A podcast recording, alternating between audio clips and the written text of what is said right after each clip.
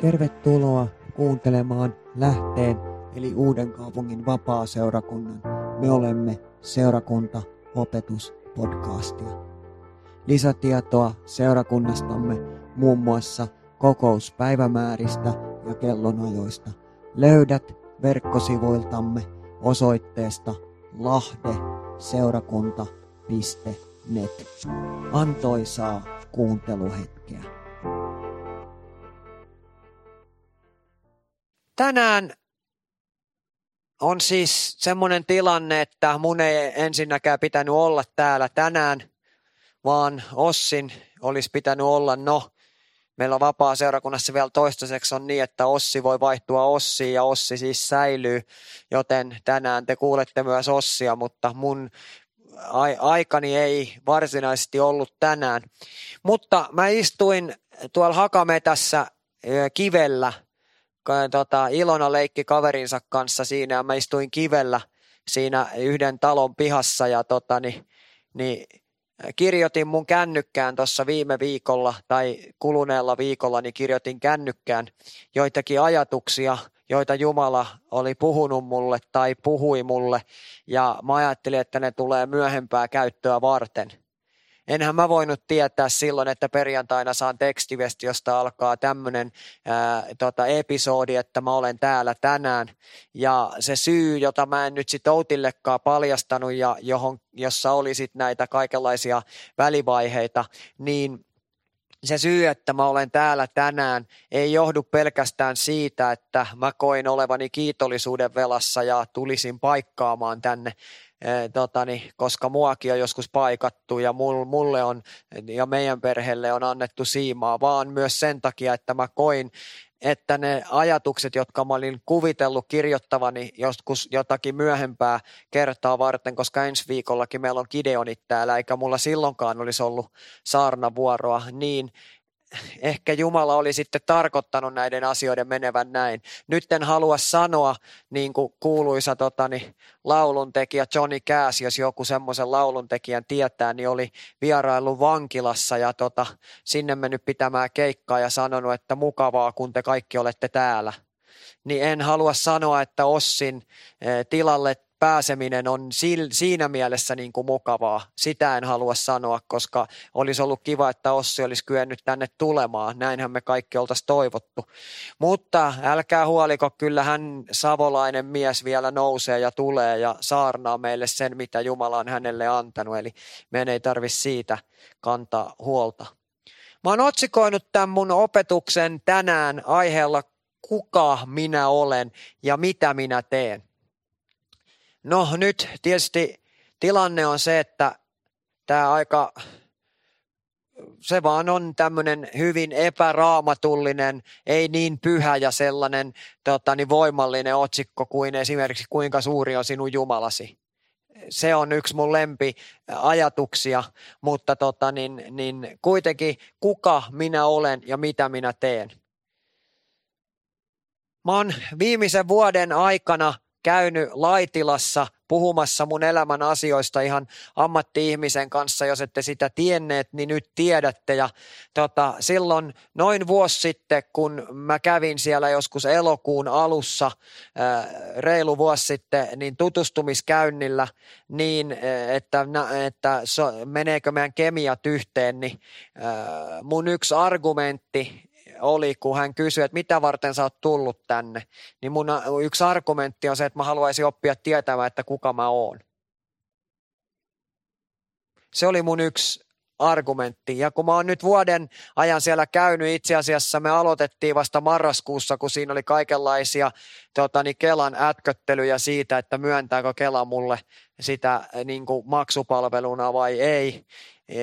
Kertakorvaus on 73 €, josta Kela maksaa niin, että mulle jää 15 € maksettavaa siitä. Että voitte miettiä, että olisinko mennyt, jos ei Kela olisi myöntänyt sitä maksupalveluna. Vaikka hyvä, olisi silti ollut mennä. Niin tässä on vuoden ajan käyty mittelyä siitä, että kuka minä olen. Ja myös yritetty löytää vastausta tähän, mitä minä teen ajatukseen. Siellä, kun ollaan käyty puhumassa.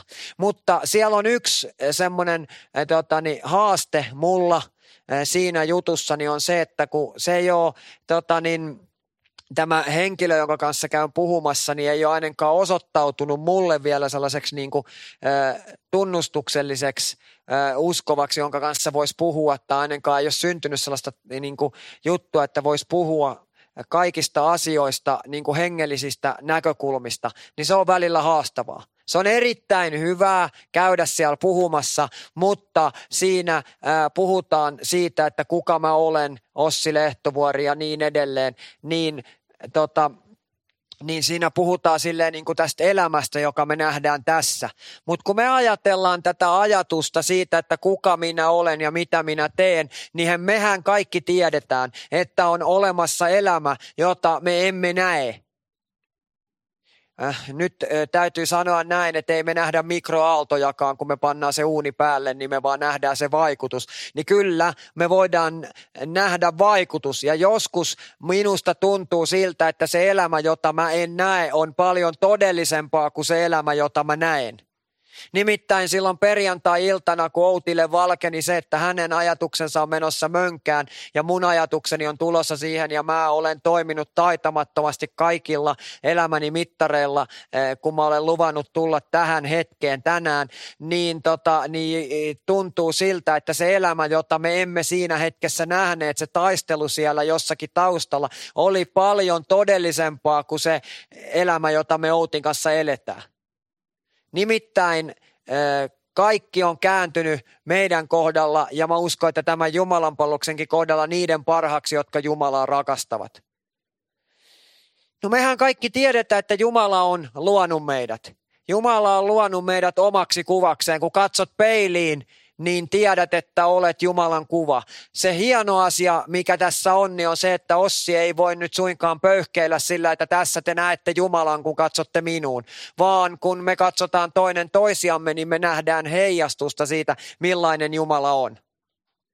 Eli me voidaan kaikki sanoa, että me ollaan Jumalan kuvia. Ja miten tämä on selitettävissä? Tämä on selitettävissä niin, että jos sinulla on lapsia tai jollakin läheiselläsi on lapsia, niin yleensä aina katsotaan, että kenen näköisiä ne lapset on. Ja onhan niissä niitä samoja piirteitä, kun niissä on sitä samaa DNAta, vaikkakaan ne eivät ihan samannäköisiä ole kuin me vanhemmat. Niin samalla tavalla meissä on niitä samoja piirteitä kuin Jumalassa, mutta meidät tunnistetaan hänen kuvikseen, hänen lapsikseen niistä piirteistä, jotka meillä on. Ja meidät on siis luotu hyviä töitä varten, että me niissä hyvissä töissä vaellettaisiin. Näin sanoo Raamattu. Että me vaellettaisiin niissä hyvissä töissä. Siis minut on luotu Jumalan kuvaksi, jotta minä vaeltaisin niissä hyvissä töissä, jotka hän on edeltä käsin valmistanut. No mitä tämä sitten tarkoittaa? Onko tämä nyt sitten joku taas sellainen Ossi Lehtovuoren pakollinen sormella osoittelu, että hei muista sinut on luotu niitä hyviä töitä varten. Muista, että töitä varten sinut on luotu. Otsasi hiessä sinut on luotu tekemään näitä asioita. Näinkö tämä pitäisi ajatella? Onko tämä joku pakollinen, joka meidän pitää suorittaa vai onko tässä jotain muuta? Mun mielestä tämä muu on nimenomaan se, mitä tässä on. Uusikaupunki on siitä hyvä kaupunki, että mulla ei aina raksuta vielä tänä päivänäkään, kun 4 autoa tulee risteykseen ja pysähtyy siihen ja kaikki miettii, että kenen oikeus on mennä. Kenellä on etua jo oikeus. Tai oikeastaan, niin kuin tänä päivänä sanotaan, kenellä on väistämisvelvollisuus. Niin sitten siinä pohditaan, että hei, Jumalanpalvelus alkaa 15 minuutin päästä, että mulla ei ole kauheasti aikaa nyt jäädä tähän teidän kanssa miettimään sitä, että kuka tästä menee. Jos te ette mene, niin minä menen. Ja en ole vielä oikeastaan nähnyt koskaan Uudenkaupungissa sellaista tilannetta, että olisi syntynyt autokolariin. Te varmaan ootte.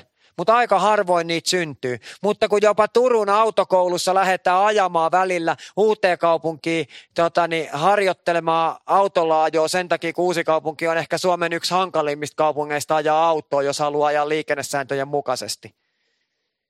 Koska koko ajan täytyy muistaa, että minulla ei ole etuajo-oikeutta, minulla on väistämisvelvollisuus. Ja nyt meillä on mun mielestä etuoikeus. Meillä on etuoikeus vaeltaa niissä töissä, jotka Jumala on meille antanut. Suomi-sanakirja.fi, joka on tämmöinen verkossa oleva siis sivistyssanakirja. Erittäin hyvä, suomi-sanakirja.fi. Pankaa mieleenne. Niin määrittelee tämän etuoikeuden näin. Oikeus saada tai tehdä jotakin ennen muita. Siis oikeus saada jotakin tai oikeus tehdä jotakin ennen muita. Oikeus, jollaista ei ole muilla tai kaikilla. Tämä on mun mielestä aika hieno määritelmä siitä sanasta etuoikeus. Eli oikeus saada jotakin ennen muita tai oikeus tehdä jotakin ennen muita. Oikeus, jollaista ei ole kaikilla tai muilla. No miten tämä nyt liittyy sitten siihen, että me vaellettaisiin niissä hyvissä töissä? Kun mä sanoin, että tämä on etuoikeus, niin se tarkoittaa sitä, että meillä, sinulla ja minulla, kun me ollaan Jeesuksen uskovia, niin meillä on jotain sellaista, mitä maailman ihmisillä ei ole. Ei heillä ole oikeutta vaeltaa niissä hyvissä töissä, jotka Jeesus on meille valmistanut. Minulla on oikeus vaeltaa, etuoikeus vaeltaa niissä hyvissä töissä, jotka Jeesus on meille valmistanut. Ja mitä nämä teot on? Mä oon laittanut ensimmäisen kohdan tänne kädet päälle. Raamattu sanoo Matteuksen evankeliumin 10. luvussa, Matteus 10, jakeesta 7. Matteus 10 ja 7 näin. Ja kulkiessanne saarnatkaa ja sanokaa, taivasten valtakunta on tullut lähelle. Parantakaa sairaita, puhdistakaa spitaalisia, herättäkää kuolleita, ajakaa ulos pahoja henkiä. Lahjaksi olette saaneet, lahjaksi antakaa. Näin Jeesus siis opetti opetuslapsilleen. Toinen kohta, Markuksen evankeliumin 16. luku, Markus 16, jakeet 17 ja 18 sanoo näin. Nämä merkit seuraavat niitä, jotka uskovat minun nimessäni. He ajavat ulos riivaajia, puhuvat uusilla kielillä, nostavat käsin käärmeitä, ja jos he juovat jotakin kuolettavaa, se ei vahingoita heitä. He panevat kätensä sairaiden päälle, ja nämä paranevat. Eli tässä Jeesus kertoo siis opetuslapsilleen, kuinka he olivat saaneet kaiken ilmaiseksi ja siksi heidän tulisi myös ilmaiseksi jakaa. Eli usko ei ole sitä, mitä talenttien kertomuksessa tämä viimeisen talentin, tämä yhden talentin haltija teki. Hän peloissaan kaivoi uskon maahan ja sitten isäntä tuli ja hän sanoi, että kaivoin sen maahan, koska pelkäsin, että teen jotain väärää tai epäonnistun.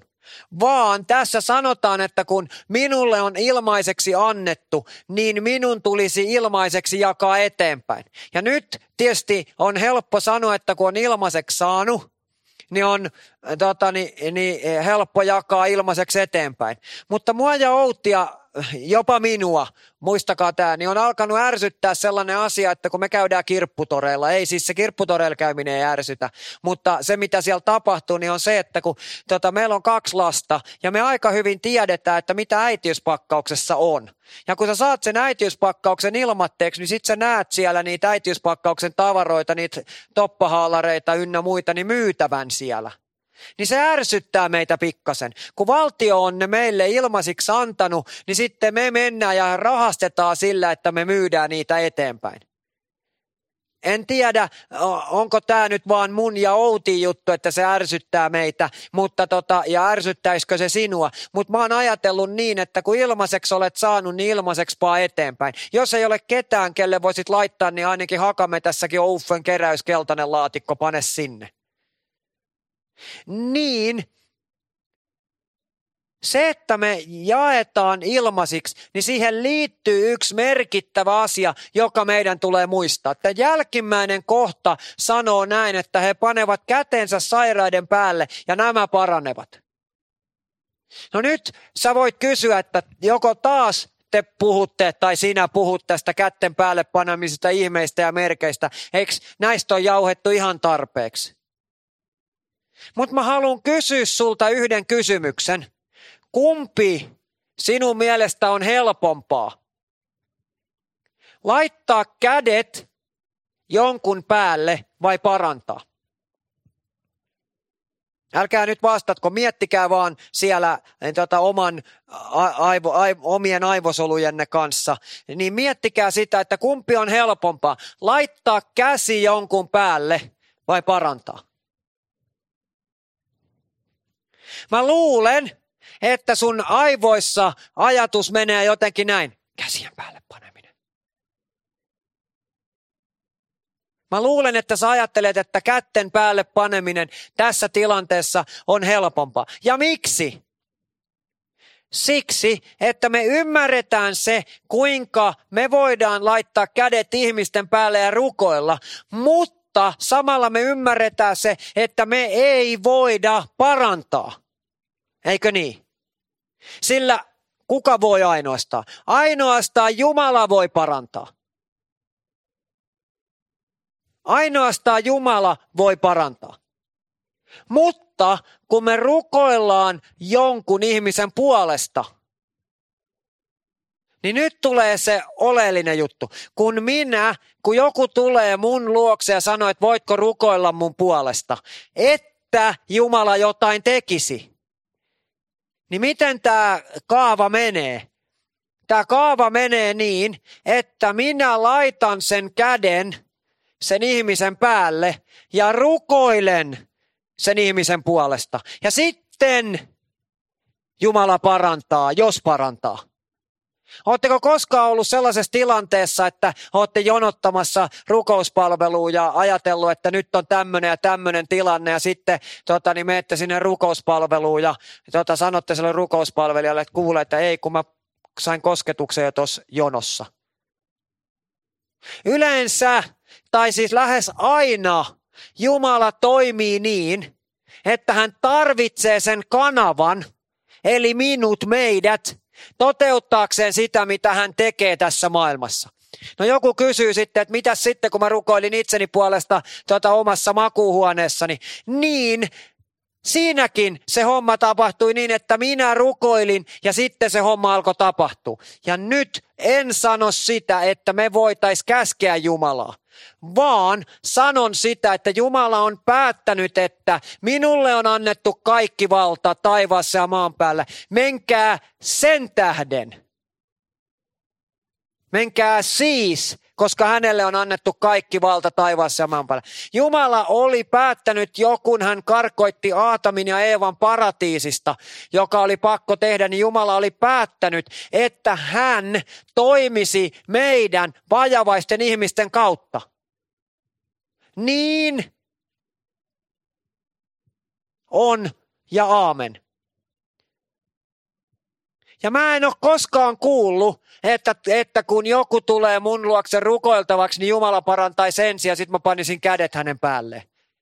Hei, vaan se on aina tapahtunut niin, että kun mä olen laittanut käden sen ihmisen päälle, jos nyt puhutaan tästä kätten päälle panemisesta, tämä on semmoinen klassinen esimerkki ja tähän ei sen enempää kannata jäädä, niin se tarkoittaa sitä, että silloin Jumala toimii. Ja tämä tarkoittaa sitä, että Jumala on tarkoittanut meidän uskovan siihen, että hän on kykenevä parantamaan.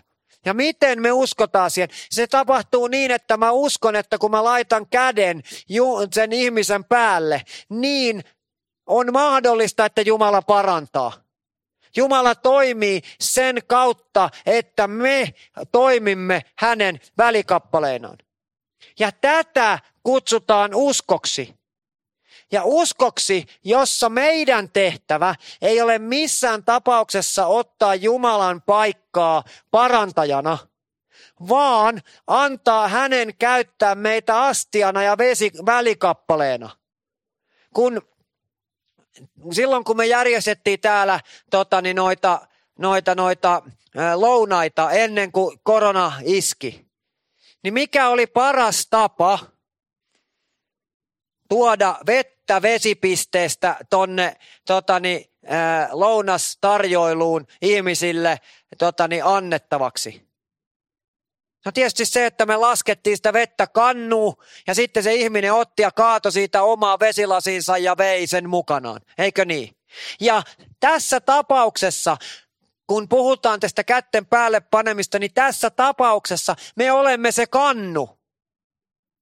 Me emme ole se vesi, joka lopulta virkistää sen ihmisen. Me olemme se välikappale, jonka kautta Jumala siirtyy siihen toiseen ihmiseen. Ja meidän työn kautta, meidän antautumisemme kautta, niin Jumala toimii. Ja tämä on ensiarvoisen välttämätöntä ymmärtää, sillä tässä ei tapahdu se, että me korotamme itsemme, vaan tässä meidän tulee alistaa meidän oma vapaa tahtomme Jumalan tahdon alle ja osoittaa uskoa siihen, että hän voi näin tehdä. Kun Jumala sanoi, että mennessänne ja tehdessänne opetuslapseuttakaa, kun Jeesus sanoi näin, niin mitä Jeesus itse asiassa sanoi? Jeesus sanoi, että minulle on annettu kaikki valta taivaassa ja maan päällä. Siis mitä? Jeesukselle oli annettu kaikki valta taivaassa ja maan päällä, eikö niin? Ja kun hän sanoi, että menkää sen tähden, jotkut raamatukäännökset käyttää siinä kohdassa sitä sanaa sen tähden, niin hän tarkoitti sitä, että Jumala oli jo sieltä luomisen alusta saakka suunnitellut niin, että sinulla ja minulla on tärkeä rooli hänen työnsä välikappaleena olemisessa. Me emme voi saattaa ketään uskoon. Me ei voida parantaa ketään, me ei voida profetoida kenellekään yhtään mitään omasta voimastamme. Me ei saada tiedon sanoja tulemaan, me ei pystytä rukoilemaan kielillä, me emme pysty tekemään mitään sellaista. Mutta se mitä me pystytään tekemään, niin on se, että me pystytään sulkemaan itsemme ja olemaan olematta kanavana Jumalan toiminnalle. Ja silloin, mitä sitten tapahtuu, niin Jumalan suunnitelma ei suinkaan mene mönkään, ystävät rakkaat. Ei sieluviholliselle tämä olisi liian helppoa, jos se menisi mönkään siinä tilanteessa. Vaan Jumala sitten kanavoi sen suunnitelman jotain toista reittiä. Ja ainoa asia, joka meiltä jää uupumaan siinä tilanteessa, niin ei ole se Jumalan tahtoma hyvä lopputulos, jos Jumala on päättänyt, että herra tai rouva tai tyttö tai poika X tulee uskoon ja me ei kerrota hänelle siitä ja meidän naapuri sitten kertoo, niin ainoa asia, joka me menetetään, ei ole se uskon tulemisen riemu, vaan se siunaus siitä, joka olisi tullut meille, että me saatiin olla mukana siinä. Mutta valtakunta menee eteenpäin joka tapauksessa. Jos Pietari olisi sanonut, että kuule Jeesus, tämä on ihan liian iso pala mun purtavaksi, niin luuleksä, ettei siitä 120 joukosta olisi joku hullu löytynyt? Mutta tämä on meidän tehtävä, olla Jumalan välikappaleena.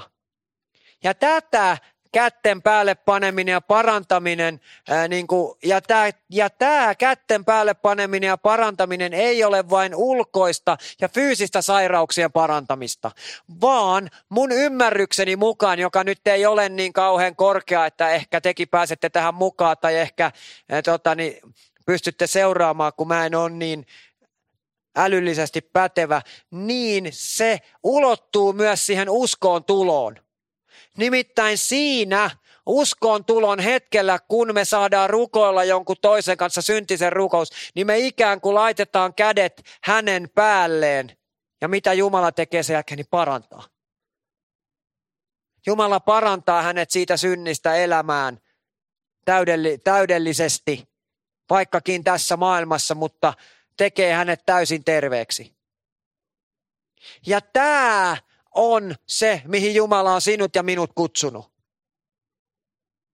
Ja nyt me siis tiedetään, että meidän osamme on olla kanava Jumalan käytössä. Me ei olla mitään muuta kuin äärimmäisen tärkeä osa sitä, koska Jumala on näin päättänyt. Mutta me ei olla kuin vaan se pieni osa, sillä jos minä ummistan korvani ja silmäni ja suuni ja kaikki aistini ja en toimi Jumalan kanavana, niin vihollinen ei saa voittoa, vaan Jumalan valtakunta menee eteenpäin, mutta ei mun kautta.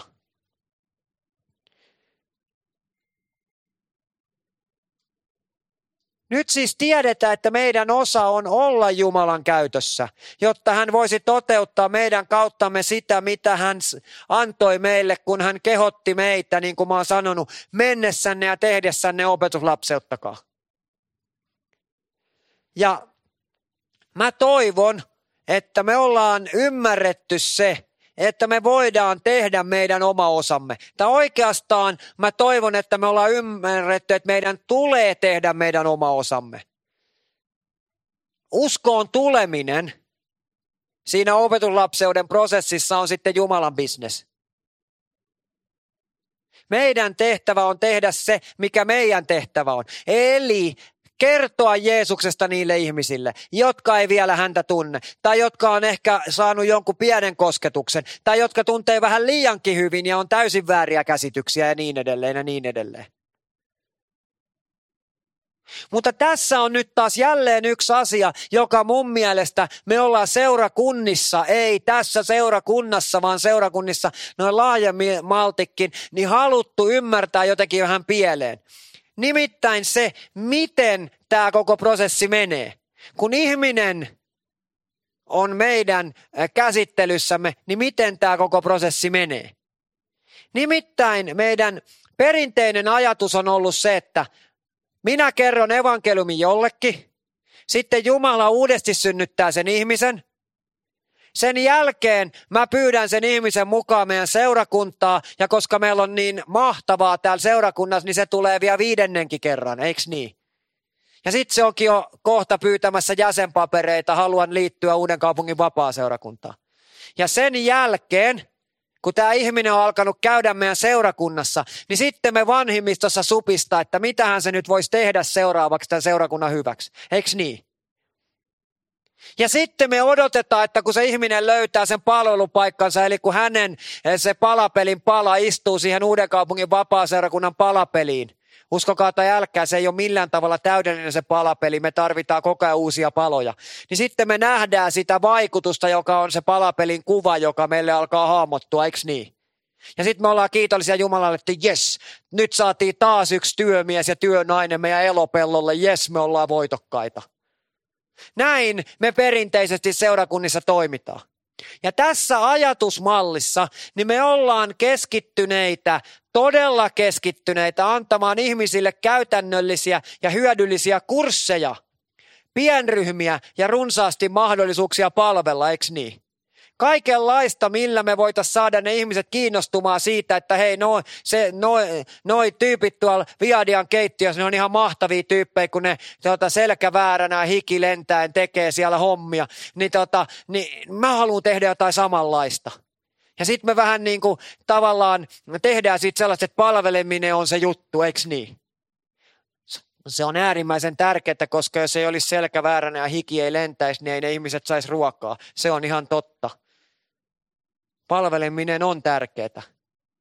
Kun me tarkastellaan sitä kasvua, mitä tällainen ajatusmalli saa aikaa niissä ihmisissä, niin me huomataan, että heidän kasvunsa on valitettavasti minimaalista. Ja samoin on heidän vaikutuksensakin. Ja siksi he pelkäävät, arkailevat ja kamppailevat tämän kätten päälle panemisen kanssa.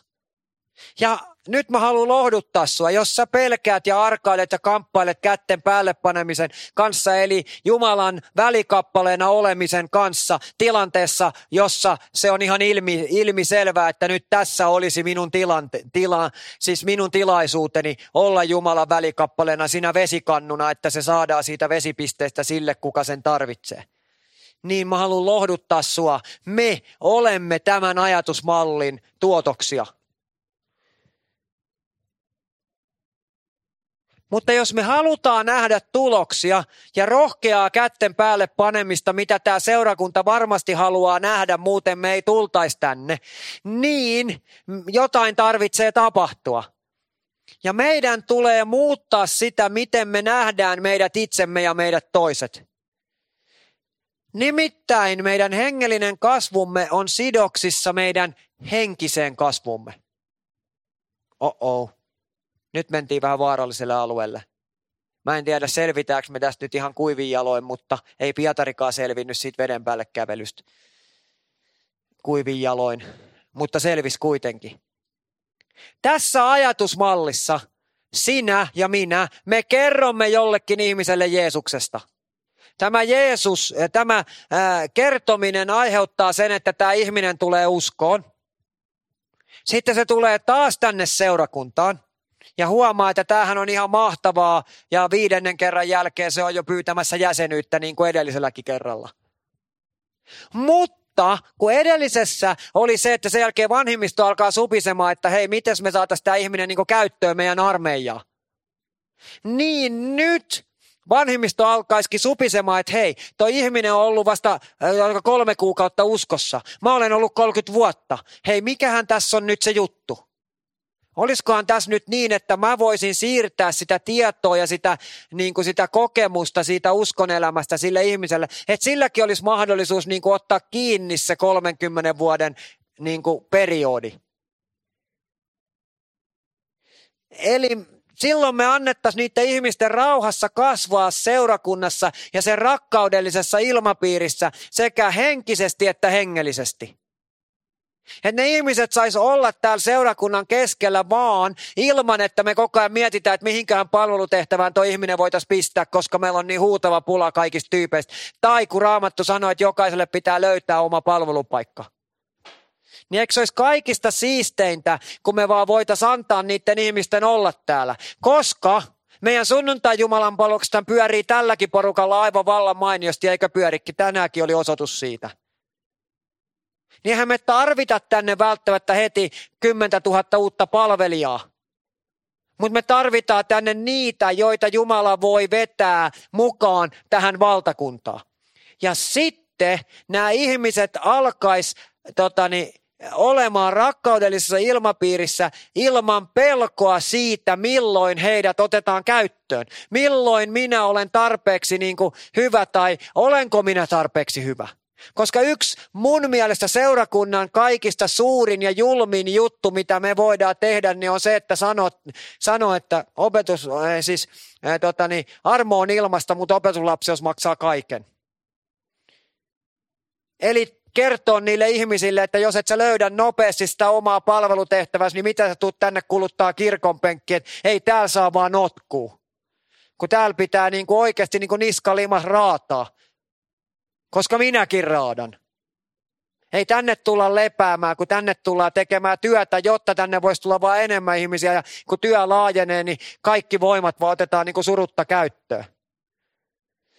Ja kun me annettaisiin niiden ihmisten vähän aikaa, tai riittävän pitkän aikaa, niin olla siinä ilmapiirissä, nähdä sitä, mitä Jumala tekee. Niin tiedättekö mitä? Syntyisi jotain sellaista, mitä Jumala haluaa syntyvän. Ja se vaikutus, joka näkyisi, niin olisi todella räjähdysmäinen. Se vaikutus olisi paljon laajempi kuin vaan se, että hei, nyt tapahtui jotakin pientä.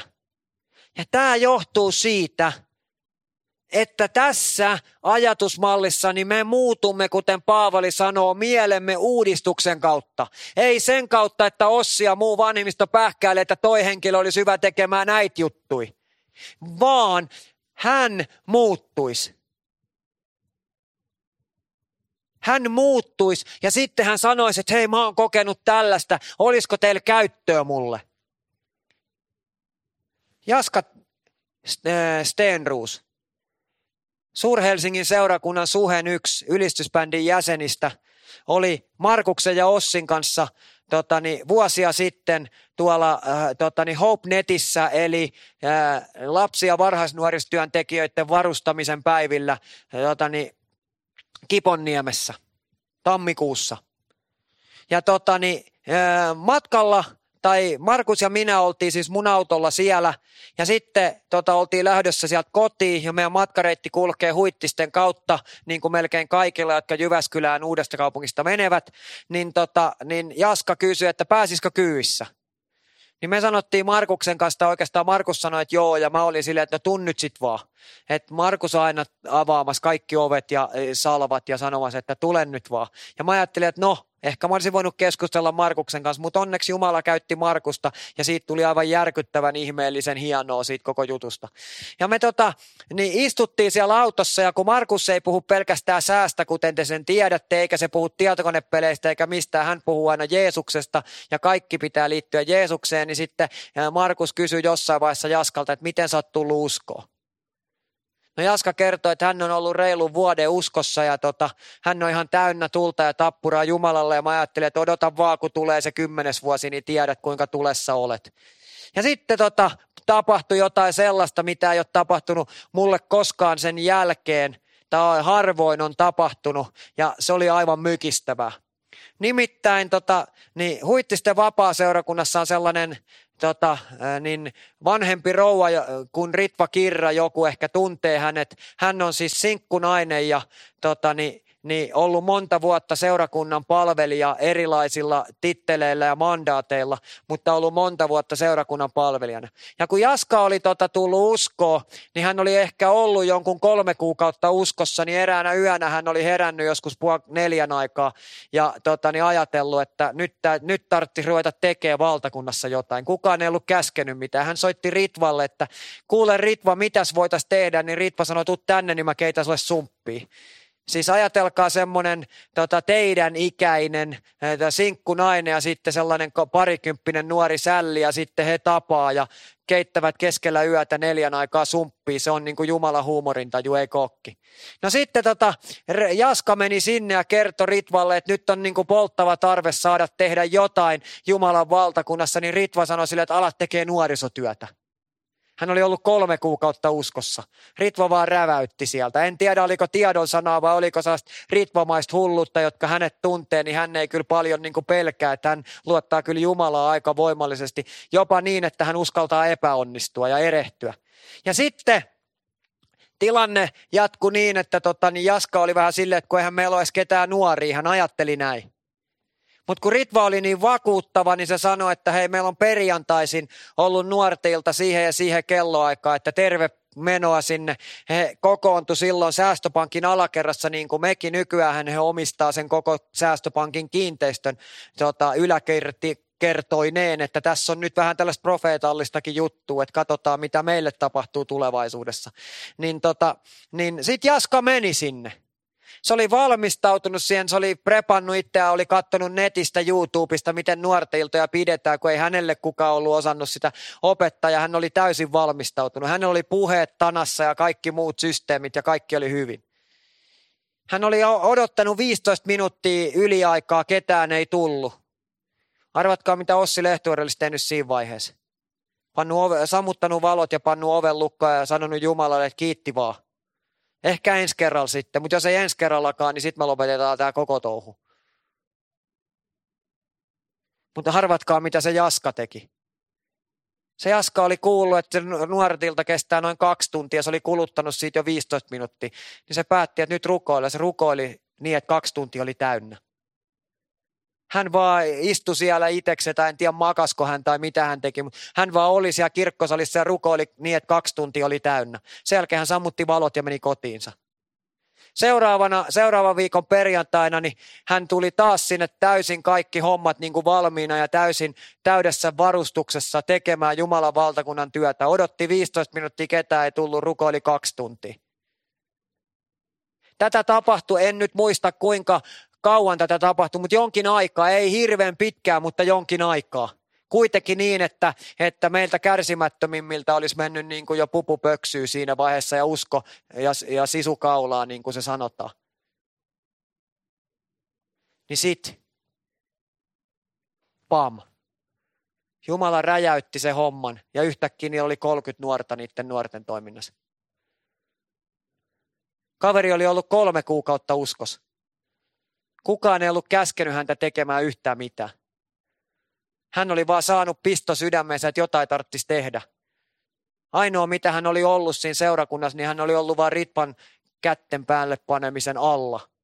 Kun hän oli kuunnellut Ritvaa ja saanut opetusta ja saanut kasvaa ja saanut vaan olla siellä. Ritva oli vaan tehnyt sitä, mitä Jumala oli käskenyt tehdä. Eikä he tuntenut toisiaan sinänsä. Suur-Helsingin seurakunnan uusi julkaisu, musiikkijulkaisu, ne on erittäin hyvin musiikillisesti lahjakkaita tyyppejä, niin uusi julkaisu löytyy YouTubesta ja yksi niistä lauluista, ne on ihan uusia ylistyslauluja, niin on Jaska Stenruutin säveltämä ja kirjoittama. Edelleen hän on tulessa Jeesukselle. Edelleen hänessä palaa se liekki. Ja edelleen hän on mulle eräänlainen uskon esikuva siitä, mitä mä voisin olla. Jos mussa syttyisi se sama. Ehkä mä olen ollutkin.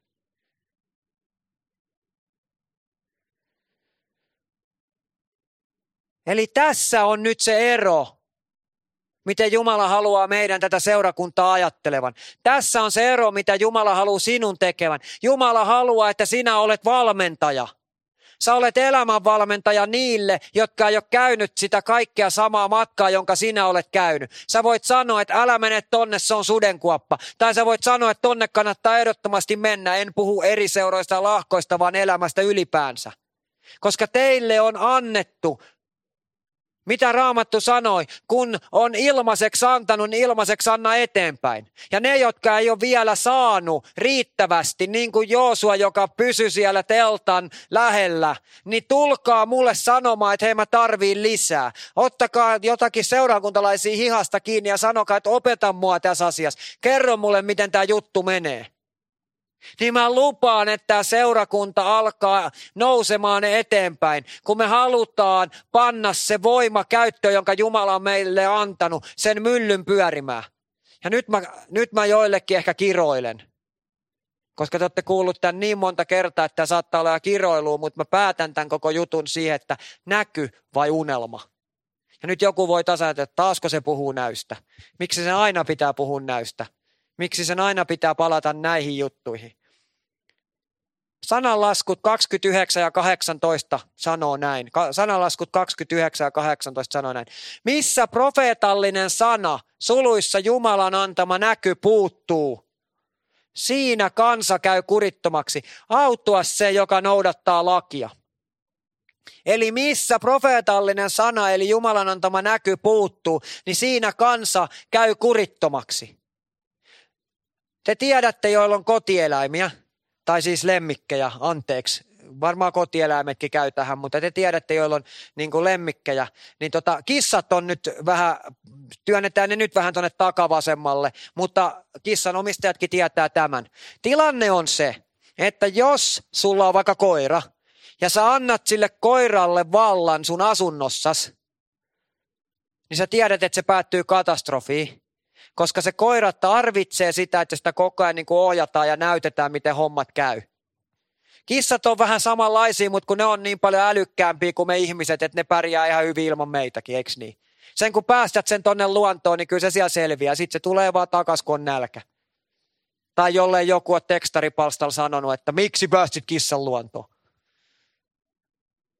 Mutta tämä tarkoittaa siis sitä, että jos meillä ei ole Jumalan antamaa näkyä, jos ei meillä ole tietoisuutta siitä, mitä Jumala haluaa tehdä, niin me aletaan käymään kurittomaksi, me otetaan se johtajuus, me ollaan se koira, joka rupeaa tekemään asioita ja sitten kämppä rupeaa haisee ulosteelle ja virtsalle, koska me ollaan tehty se sinne sisälle, eikö niin? Kun me ei olla osattu niin kuin tehdä sitä oikein. Nyt en sano, että me liattaisiin omaa pesäämme, vaan siis sitä, että kun me ei pystytä kaikkeen yksin. Ja tässä puhutaan siis näystä. Ja nyt sä saatat kysyä, että miten tämä näky liittyy siis tähän kätten päälle panemiseen. Se liittyy siten, että voidaksemme toteuttaa Jumalan meille antamaa tehtävää, me tarvitaan näky siitä Jumalan antamasta tehtävästä. Ja nyt sä saatat kysyä, että miksi me tarvitaan näky. No yksinkertaisesti siksi, että ilman näkyä me aletaan kulkea väärään suuntaan. Mä puhuin viimeksi saarnassani navigaattoreista. Ja kuinka moni teistä käyttää navigaattoria? Varmaan kaikki, jos te olette menossa johonkin sellaiseen paikkaan, missä te ette tiedä, missä se paikka on. Kun mä en ollut käynyt koskaan Ellällä ja mulla oli uusi hieno navigaattori, niin arvatkaa mitä mä tein. Jes, nyt mä voin käyttää sitä oikeasti sinne Ellän kujalle menemiseen.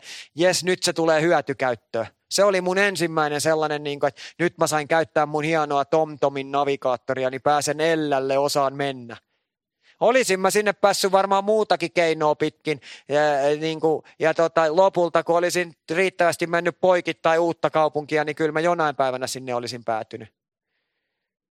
Mutta se tilanne on se, että mehän käytetään niitä apuvälineitä, jotka meille on annettu, niin miksi me ei Jumalan valtakunnassa käytettäisi niitä apuvälineitä. Ja tämä näky on siis tärkeä. Kun Habakuk sanoo, se on mulla täällä Raamatun paikkana, että kirjoita näky selvästi tauluihin. Niin, mitä se tarkoittaa se näky? Ja usein meillä on väärä käsitys näystä. Tämän olen ihan lähiaikoina vasta tajunnut. Että sinulla ja minulla saattaa olla väärä käsitys näystä. Ja toivottavasti nyt tämä ei tunnu enää niin kuin vanhan toistamiselta, vaan toivottavasti tässä tulee nyt se uusi aha-elämys, joka minulle annettiin tässä ihan muutamaa päivää sitten. Se aha-elämys. Nimittäin me nimitämme, niin meillä saattaa olla väärä käsitys näystä. Me nimittäin nimitämme unelmaa näyksi. Ja miksi? Siksi, että me unohdetaan, mitä eroa unelmalla ja näyllä on. Ja nyt tulee se aha-elämys. Nimittäin unelma on jotakin, mistä me unelmoidaan.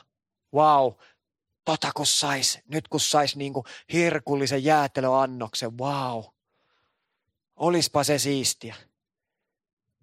Tai tämän jälkeen ehkä menen Hesburgerin ja ostan juustohampurilaisen, mahtavaa.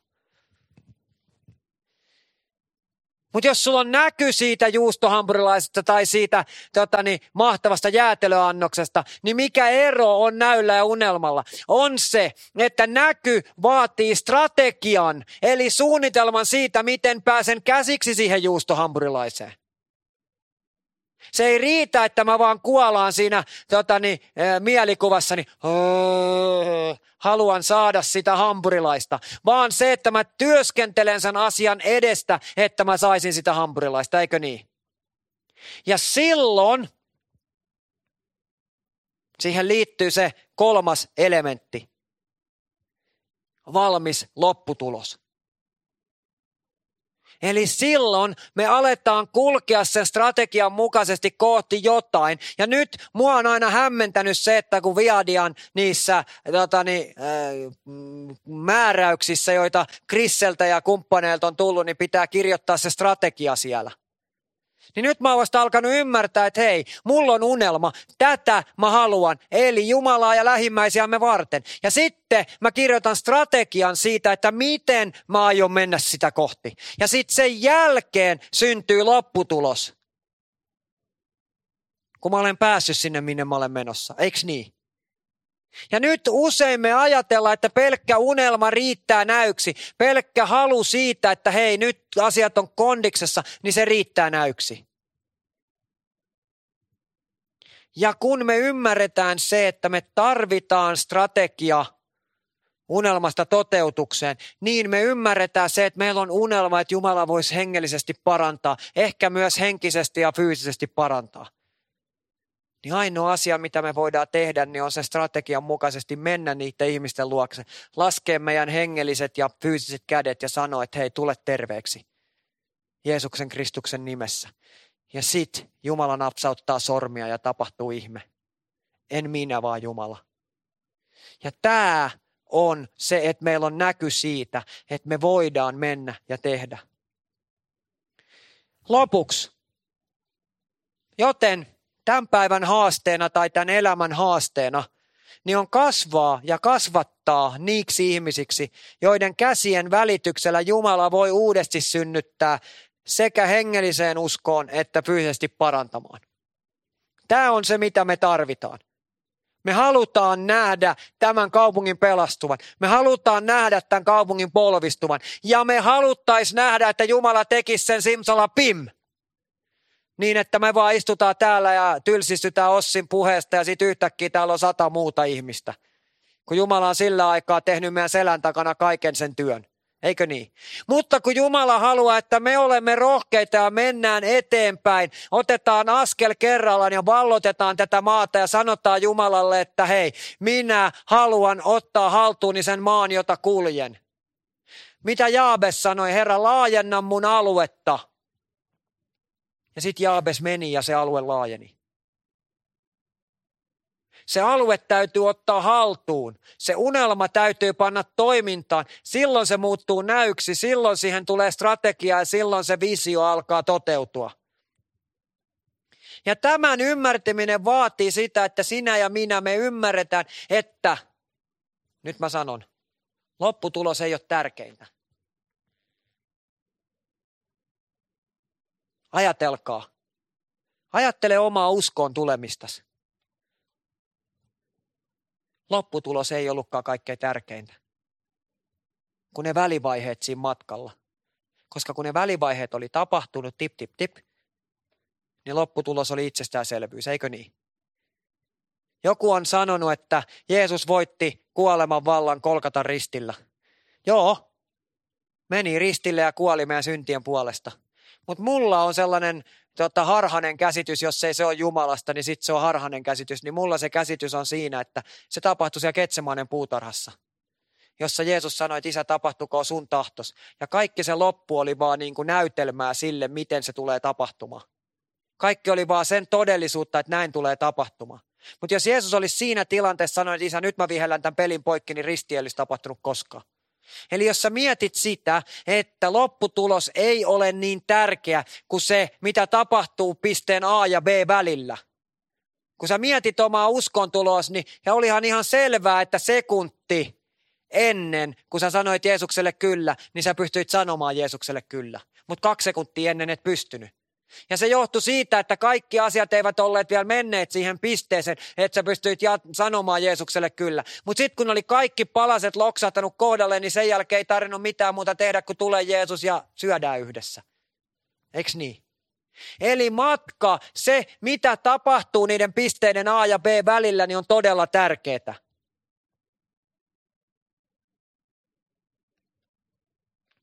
Ja kuitenkin on vielä yksi asia, joka pitää ottaa huomioon. Nimittäin mitä, jos me joudutaan pettymään? Ja tämä on ihan lyhyesti viimeinen asia, jonka mä sanon tänään. Tai mitä, jos sä olet joskus pettynyt, siis niin kuin Jumalaa. Sä oot rukoillut ihan hirveän kovasti polvet verillä ja rukoillen ollut ja pettynyt. Niin silloin meidän kysymys kuuluu, että onko meillä ollut näky vai pelkkä unelma jostain. Nimittäin, kun me katsotaan meidän elämää taaksepäin, onneksi te olette jo siinä iässä, että teillä on paljon elämää katsoa taaksepäin, niin tämä vaan vahvistaa tätä mun pointtia.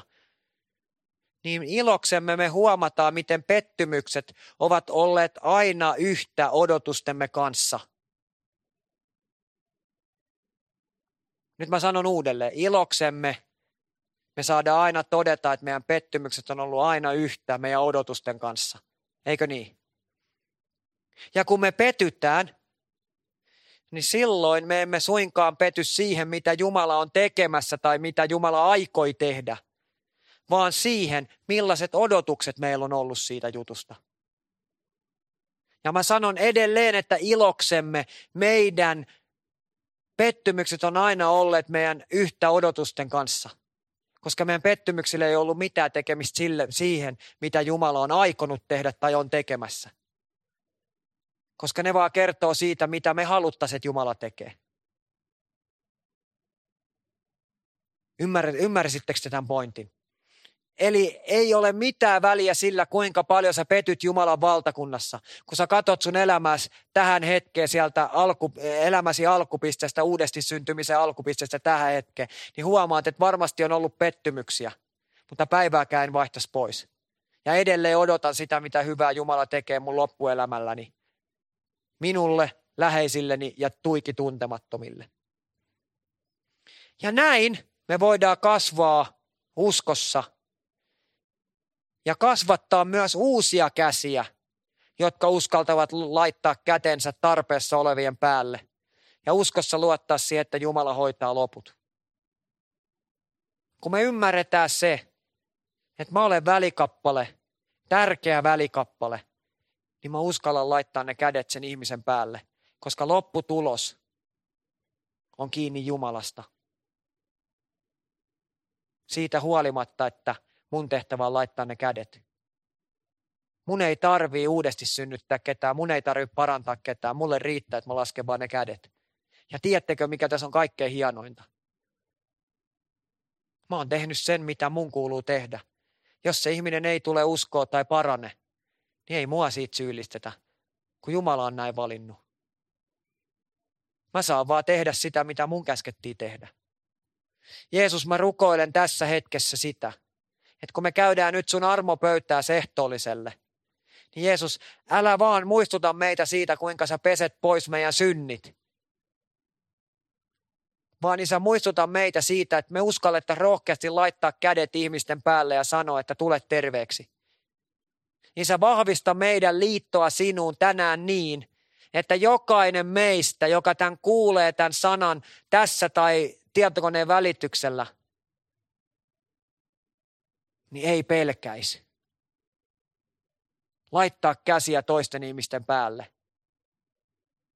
Jeesus, mä vaan ylistän ja kiitän sua siitä, miten rohkeita sä meistä teet, luottamaan siihen, että sä hoidat sen lopun, johon me ei pystytä, kun me tehdään se, mihin me pystytään.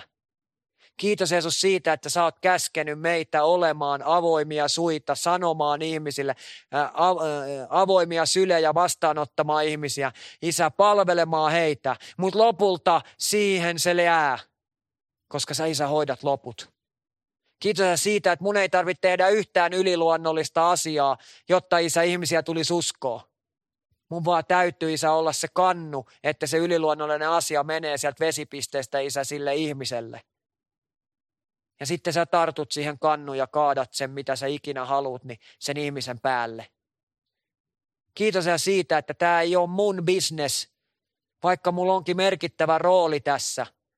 Vaan tämä on Jeesus sun bisnestä ja kiitos siitä, että mulle riittää se, kun mä uskallan laittaa kädet niiden ihmisten päälle. Isä, mä haluan nähdä, että tässä seurakunnassa entistä enemmän uskallettaisiin laittaa vaan käsiä ihmisten päälle, sekä kuvainnollisesti että ihan konkreettisesti. Jeesus, mä vaan haluan nähdä, että tästä seurakunnasta nousee niitä ihmisiä, jotka ei pelkää sitä, että joo, mitä jos mä epäonnistun, koska pilkka ei kohdistu meihin, kun se on Isä sun päätös, toimitko sä vai etkö sä toimi. Niin kiitos Isä siitä, että me ei välitetä siitä, mitä ihmiset sanoo, vaan me ajatellaan, niin kuin Kalevi Lehtinen sanoi, että jos meitä vainotaan, niin löytyykö riittävästi todisteita sille, että meidät tuomittaisi. Koska Jeesus, sitähän me halutaan olla niin uskossa, ettei me Pietarin lailla kiellettäisi sitä koskaan, vaikka saataisikin myöhemmin Pietarin lailla anteeksi. Isä, luo meihin uusi puhdas nöyrä henki ja sydän. Mutta sellainen nöyrä henki, joka tietää sen, että se nöyryys on myös sitä kätten päälle panemista, sun tottelemista, sun jalanjäljissä kulkemista. Luottaen siihen, että sinä teet sen, mikä on sun osas. Minä teen sen, mikä on mun osani. Ja mä en voi koskaan parantaa ketään. Kiitos Jeesus siitä. Kiitos Jeesus siitä, että tämä ehtoollispöytä, joka on meidän kattama tähän, niin se ei ole Isä meidän juttu, vaan se on muistutus Isä siitä, että sä oot kuollut keskimmäisellä ristillä ja pelastanut meidät. Mutta kiitos Isä siitä, että tätäkään ehtoollista ei voitaisi viettää, jos ei olisi ollut käsiä ja jalkoja, jotka tämän ehtoollisen on kattanut tähän, eli ollut niinä käsinä, jotka on laskettu tämän ehtoollispöydän päälle ja luotettu siihen, että sä hoidat loput. Kiitos Jeesus siitä, että me saadaan kaikessa muistaa se, että meillä on suuri etuoikeus olla sun kanavia, sun rännejäsi, joita pitkin sun pyhähenkes vuotaa Isä tähän maailmaan. Mutta me ei olla mitään muuta kuin sun rännejäs vaan. Me ei voida tehdä mitään muuta kuin korkeintaan hidastaa sun valtakunnan eteenpäin menoa. Nopeuttaa me ei sitä voida. Mutta Isä, me pyydetään sitä, että silloin kun sä sanot, että tee, toimi, ajattele, lähde liikkeelle, ota vuoteesi ja käy, niin silloin me pompattaisiin pystyyn ja oltaisiin silleen, että hip hurraa, Jumala haluaa käyttää meikäläistä. Tänään on se voiton päivä. Jeesuksen nimessä. Amen.